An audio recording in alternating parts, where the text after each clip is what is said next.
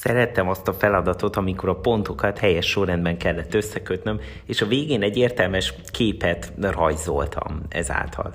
Valószínűleg jó érzés volt, hogy a kaotikus papírból valami rendezett, jól kinéző dolgot hozok létre. Isten ezt mondja az életem nehezen érthető részeihez kapcsolódóan, Ézsaies 46.10, megvalósul tervem, mindent megteszek, ami nekem tetszik. Vagyis a helyzetemre nézve néha csak össze-vissza elhelyezett pontokat látok, de ha elkezdem azt csinálni, amit Isten kér tőlem, akkor idővel átélhetem, hogy elkezd valami értelmes kirajzolódni előttem. Aztán egyszer csak megértem már a rendszert, és egyre könnyebben jutok el a következő pontig, hozom meg a következő helyes döntést. A mai nap kérdése újra és újra mindig ez, megbízok-e Istenben, és hajlandó vagyok-e őt követve megtenni a következő lépésemet?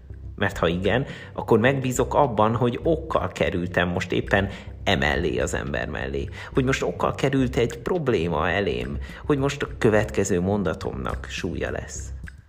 Ma annak örülök, hogy Jézust követve én magam is létrehozhatok valami szépet.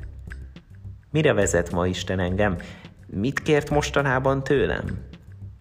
Mi az, amiben jó lenne, ha egyértelműbben vezetne?